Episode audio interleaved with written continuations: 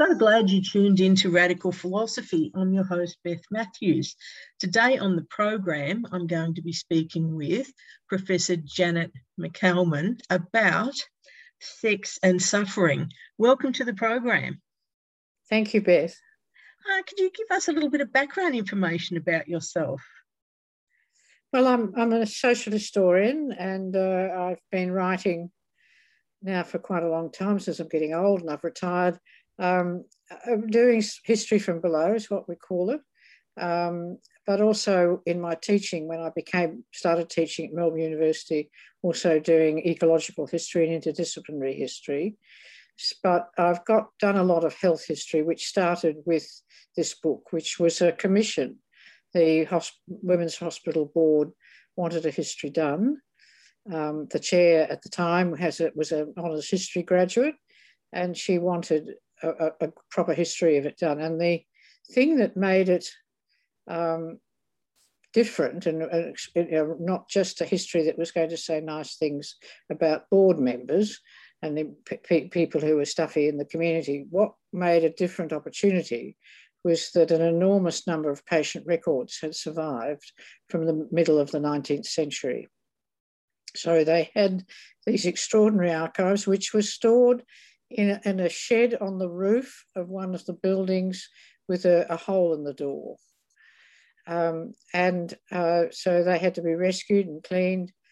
Um, and they included midwifery books, which so that every birth at the Women's Hospital has always been properly recorded since 1856. Um, and then from the early 1880s, there were gynecological case records. Um, now, I didn't use those, and I didn't use records that I could look at beyond the restriction on privacy, which is about 100 years. So I had access to that for the 19th century.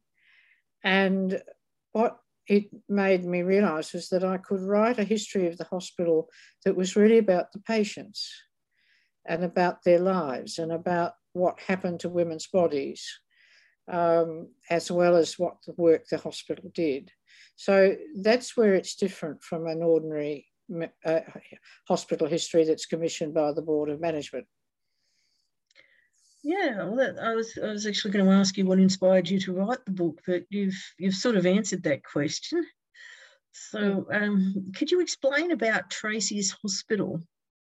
Well, the founders of the hospital were First of all, the wife of the Archbishop of Melbourne, uh, Mrs. Perry, and the Frances Perry wing of the hospital commemorates her. And she came together with two fairly newly arrived doctors. Now, they're part of this flood of people who came in the gold rush, and which really what shaped Victoria for the next hundred years. So, Victoria was different from the other colonies in that it was um, people, first, particularly in this big founding population, were all people who'd paid their own way to get here. They weren't convicts and they weren't uh, subsidized free uh, immigrants.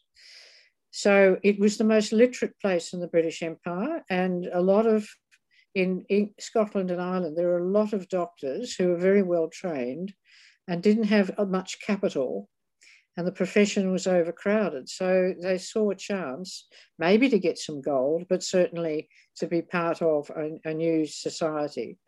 So these two brilliant young doctors had, had come to Melbourne. One was John Maund, um, and he came principally because he had tuberculosis. And that was the other reason that all sorts of very talented people, excluding a lot of doctors, uh, emigrated to Victoria because they had TB. The other man, Richard Tracy, was Irish. Um, he'd been a, a, medical student during the famine. He worked in a fever hospital as a wardsman, that is, a male nurse. He'd got typhus and nearly died.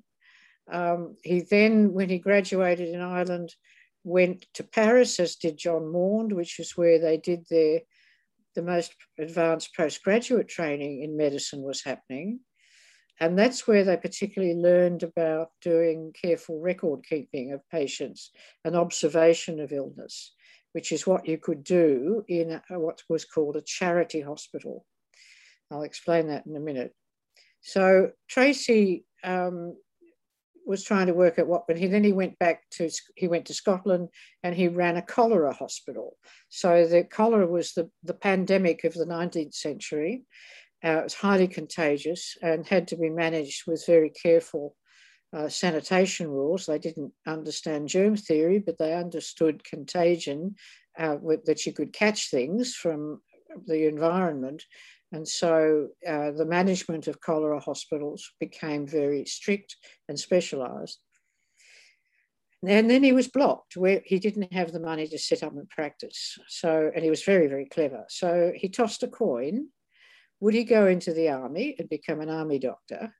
Or would he go to Australia?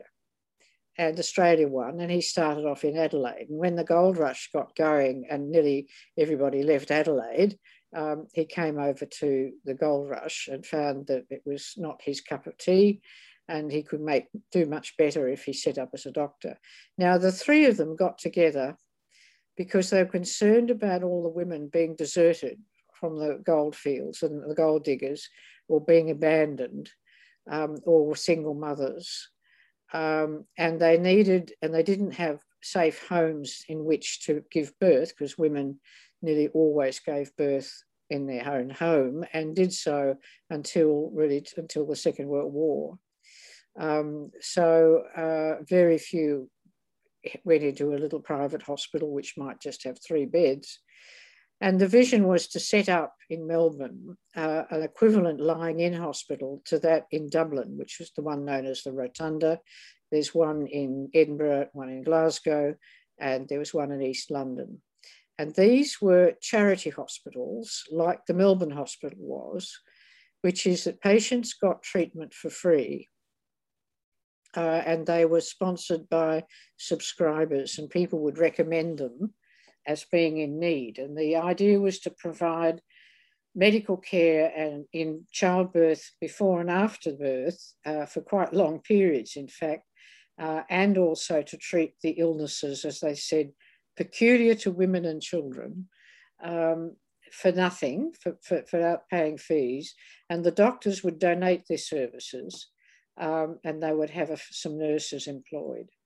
Now, the model of that, the charity hospital where patients were treated for free, then moved into when there were medical schools that they became the teaching hospitals and the sort of what's called a, a, a gift relationship, the un, moral gift of understanding was that, and it's still the case, when you go into the Royal Melbourne Hospital or the Royal Women's as a public patient, you are now asked for your consent, but it is expected that you, as a case, will be available for teaching. Um, and so I you know, I was in the Royal Melbourne 10 years ago in extremely ill state and about great tribe of people were at the bottom of my bed and there was four different departments and presiding over them all the back like a, a, a maestro conducting an orchestra was the professor. And that's the model that we train our doctors and our nurses in hospitals where the gift relationship is the patient's body um, and they, what you get in exchange is free treatment. So the Women's Hospital was known as the Lying In Hospital, where lying in was giving birth, and an infirmary or hospital for the diseases peculiar to women and children. And Dr. Maund died after a few years from his tuberculosis. So Tracy was the one running it, but he also was the one with more energy and um, who's fitter. And he designed it. He built, he did design the hospital to his own, uh, he did the architecture. And he designed it very much in mind with what he'd seen, not only in Paris, but particularly in, in the famine, famines, the famine uh, epidemics of, of typhus and in cholera hospitals. So it was designed so that every woman was delivered in a room of her own. And these are poor patients with nothing, but delivered in a room of her own and kept isolated there for 13 days until they were sure she didn't wasn't infected. And then she could go on to the recovery ward. Now, the women used to feel very lonely, but it's better to be lonely than to be sick, as we've all just discovered in the last few months. Uh, so, um, therefore, uh, this was a, a, radical thing to do, and he was an extraordinarily gifted surgeon who was learning and doing all sorts of very difficult operations by reading about them and getting advice by letter from London. So Tracy's hospital uh, soon got overwhelmed with increase in patients, so it, it, they weren't able to control things as well as they could at the start because you know the hospital was never big enough. Um, and Melbourne was growing rapidly and the number of women in need. And one of the critical things they did, unlike what they did in England or Scotland, was that they admitted single mothers. Whereas in England, they didn't like having single mothers because they were usually bad sorts, they thought. They might be prostitutes. Well, the women's hospital here, the lying in hospital, admitted all women, including prostitutes. Um, and would often protect their, their privacy and not let on that they were single. Um, and uh, about half the women who went through the hospital were unmarried mothers. Uh, and, and then another lot would have been deserted women. Um, so they're what I call unsupported women. They've got no family or household or husband or father or brother to provide an income while they're caring for a baby. And the consequence of that was very high infant mortality once they left the hospital. Gee, that's that's quite, quite amazing for the time, wasn't it? Well, it, they were ahead of their time, but um, it was more that they made the history happen for themselves. That Tracy took the initiative. He had the support of Frances Perry and other Anglican ladies who were um, wives of clergymen and so on. Now, they often were a little bit more censorious and they also didn't like priests coming in to give the last rites because, you know, they might convert all the other patients.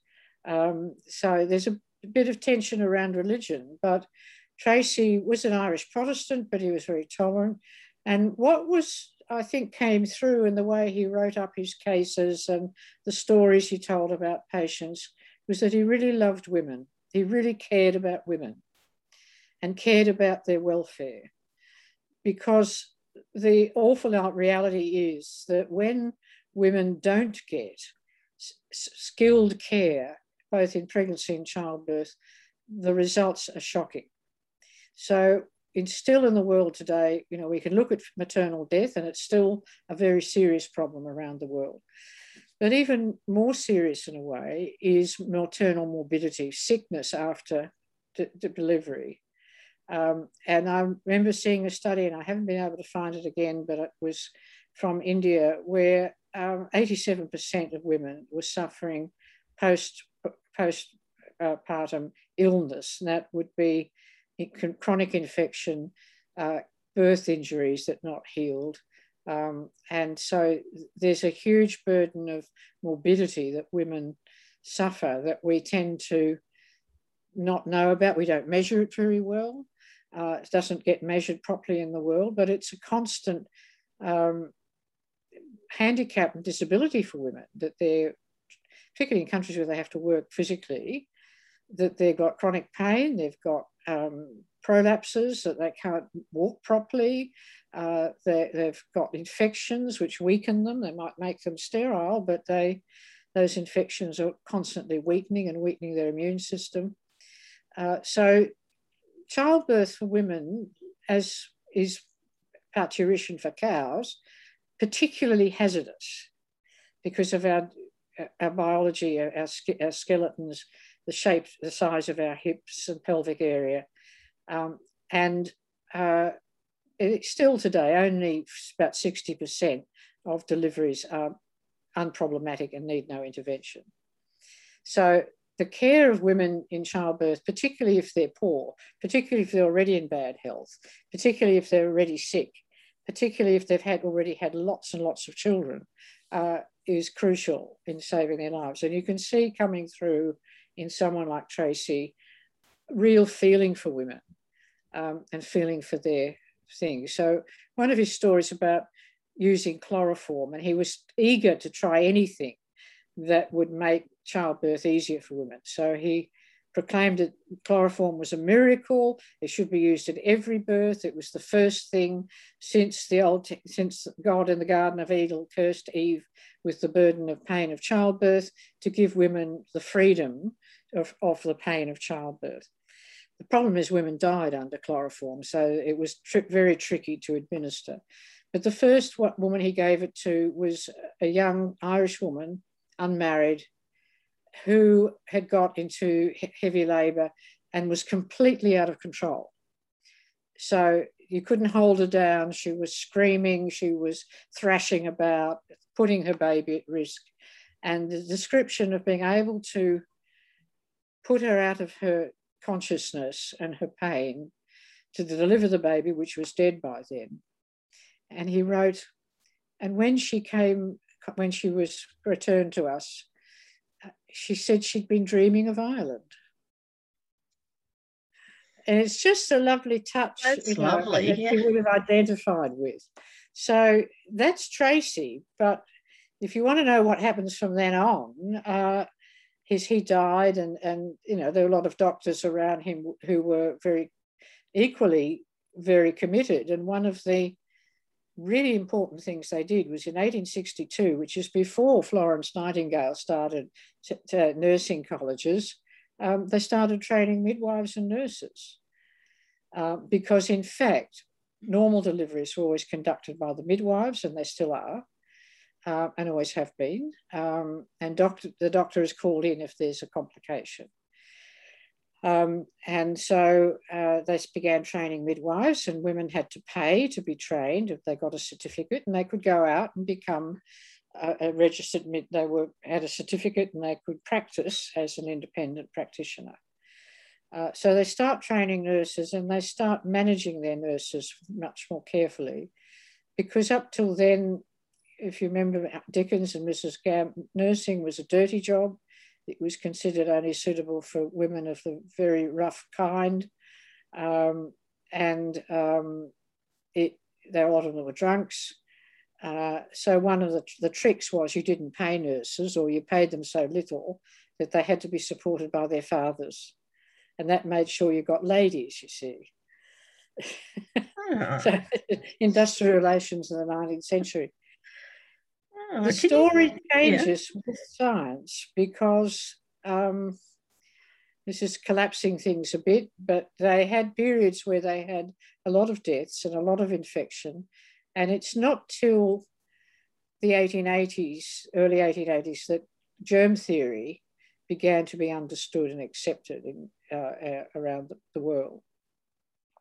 And one of the young resident medical officers he was very smart, very bright. He uh, was trying to convince these old consultants that they should start cleaning up their act and practice what called antiseptic midwifery, which means they had to clean the patient, keep keep all their instruments clean, not reuse things like sponges, um, change the bedding, wash nurses and doctors, wash hands of everybody, etc. Um, and what he did was to do 100 consecutive cases in the midwifery book where he recorded every complication, including the temperatures. And out of that 100, seven women died, and um, less than 10 were discharged well without a continuing infection and temperature.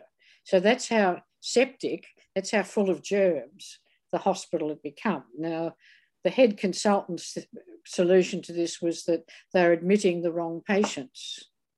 If they admitted a better class of patient, they wouldn't be so sick.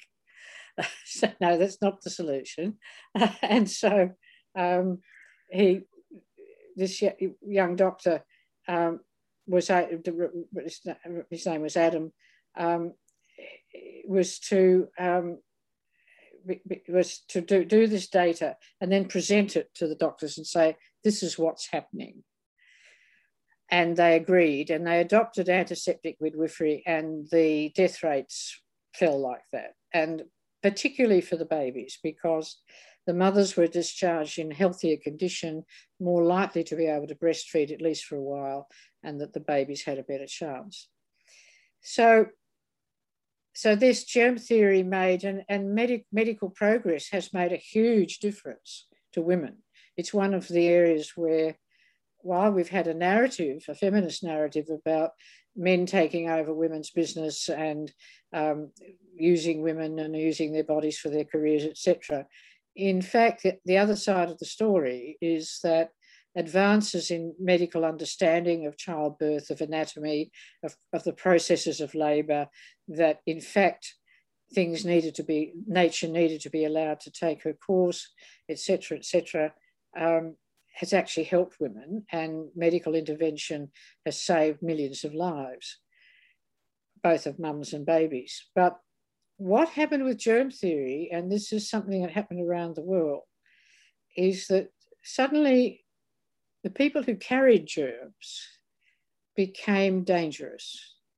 And you see a hardening of class attitudes towards the poor, towards people of colour. Uh, they become reservoirs of disease. They are dangerous. They, it's probably their fault. They don't wash enough etc., etc. So there's a hardening of attitudes that comes with the, with germ theory and uh, very much gets bound up, particularly in the United States, with race and race theory. So in that way, science actually set us backward um, because uh, you could blame someone. If it was the miasmas, if it was these germs were coming in the atmosphere, well, you know, like COVID actually does, um, then you could blame the bad smells and bad sanitation. But when the germs are in the body of the person lying in the bed before you, they become a danger. So, um, therefore, what we see is also that the hospitals get on a military footing, that they be, are now got to fight this enemy, the germ, and particularly its nursing that takes this challenge. And over the next 20th century, a lot of the matrons and senior nurses in the women's hospital actually also been in the army. So what you get is this sort of military super vigilant discipline, which they in fact needed to do because everything had to be cleaned. Um, and young nurses did all sorts of stuff like washing the floors with tea leaves and everything had to be or everything had to be sterilized. They didn't have the sterilizing equipment they have now. They didn't have plastics that you could dispose of, uh, of catheters and um, syringes. They all had to be sterilized. Um, and the slightest slip up and there'd be a disaster. So the hospitals become highly disciplined and therefore rather hard places. Um, and that keeps going through the 20th century through the Depression when their funding really collapsed. Um, and they've got a caseload of very sick women, um, and particularly a big increase from the 1890s of women terminating pregnancies themselves. And so producing what's known as a septic abortion, where they get a terrible infection. And Melbourne was particularly unfortunate that there was a, a bacterium uh, called uh, Clostridium welchii, which was in our environment and, and in feces, um, and which mutated to being exceptionally virulent. And if women got that, particularly from being careless when they wipe their bottom, but more commonly from being um, giving a trying to, to, get rid of a pregnancy by using an instrument known as the Higginson syringe, which had become available in the 1890s and was also used for enemas. Was rubber tubes. Every household had one hanging over a rusty nail in the bath in the backyard toilet, never sterilized, getting cracks that would inject fecal matter into the uterus and they'd get gas gangrene of the uterus and they could die very fast. Now, that happened at, at the women's hospital, and at the stench in the ward was overwhelming. And anyone who went through the hospital as a nurse trainee or a trainee doctor was profoundly affected by that. And it shifted the medical profession in Melbourne, who are Protestant, to supporting termination of abortion long before the rest of the community because they were so horrified by the suffering that this caused because these were desperate women. They were mostly married women with, with children they couldn't and they couldn't afford another. They mostly performed these operations on themselves or it was done by their sister or their auntie. Some of them were going to backyard abortionists. So that was another very big turning point in the hospital's history. And they began to do extraordinary laboratory work in being able to identify the bug very quickly, that the nurses even did the pathology at the bedside. And that so that it was done fast because the sooner they got a definite diagnosis that it was this Clostridium welchii, that's when they had to do a complete hysterectomy, and that was the only way to save the woman's life. So this is really horror emergency medicine, and it brought the people who worked into the hospital slap bang against the poverty of the slums. And if they, the medical students used to have to go out and do home births under the direction of the district nurses, and they used to write these adventures up.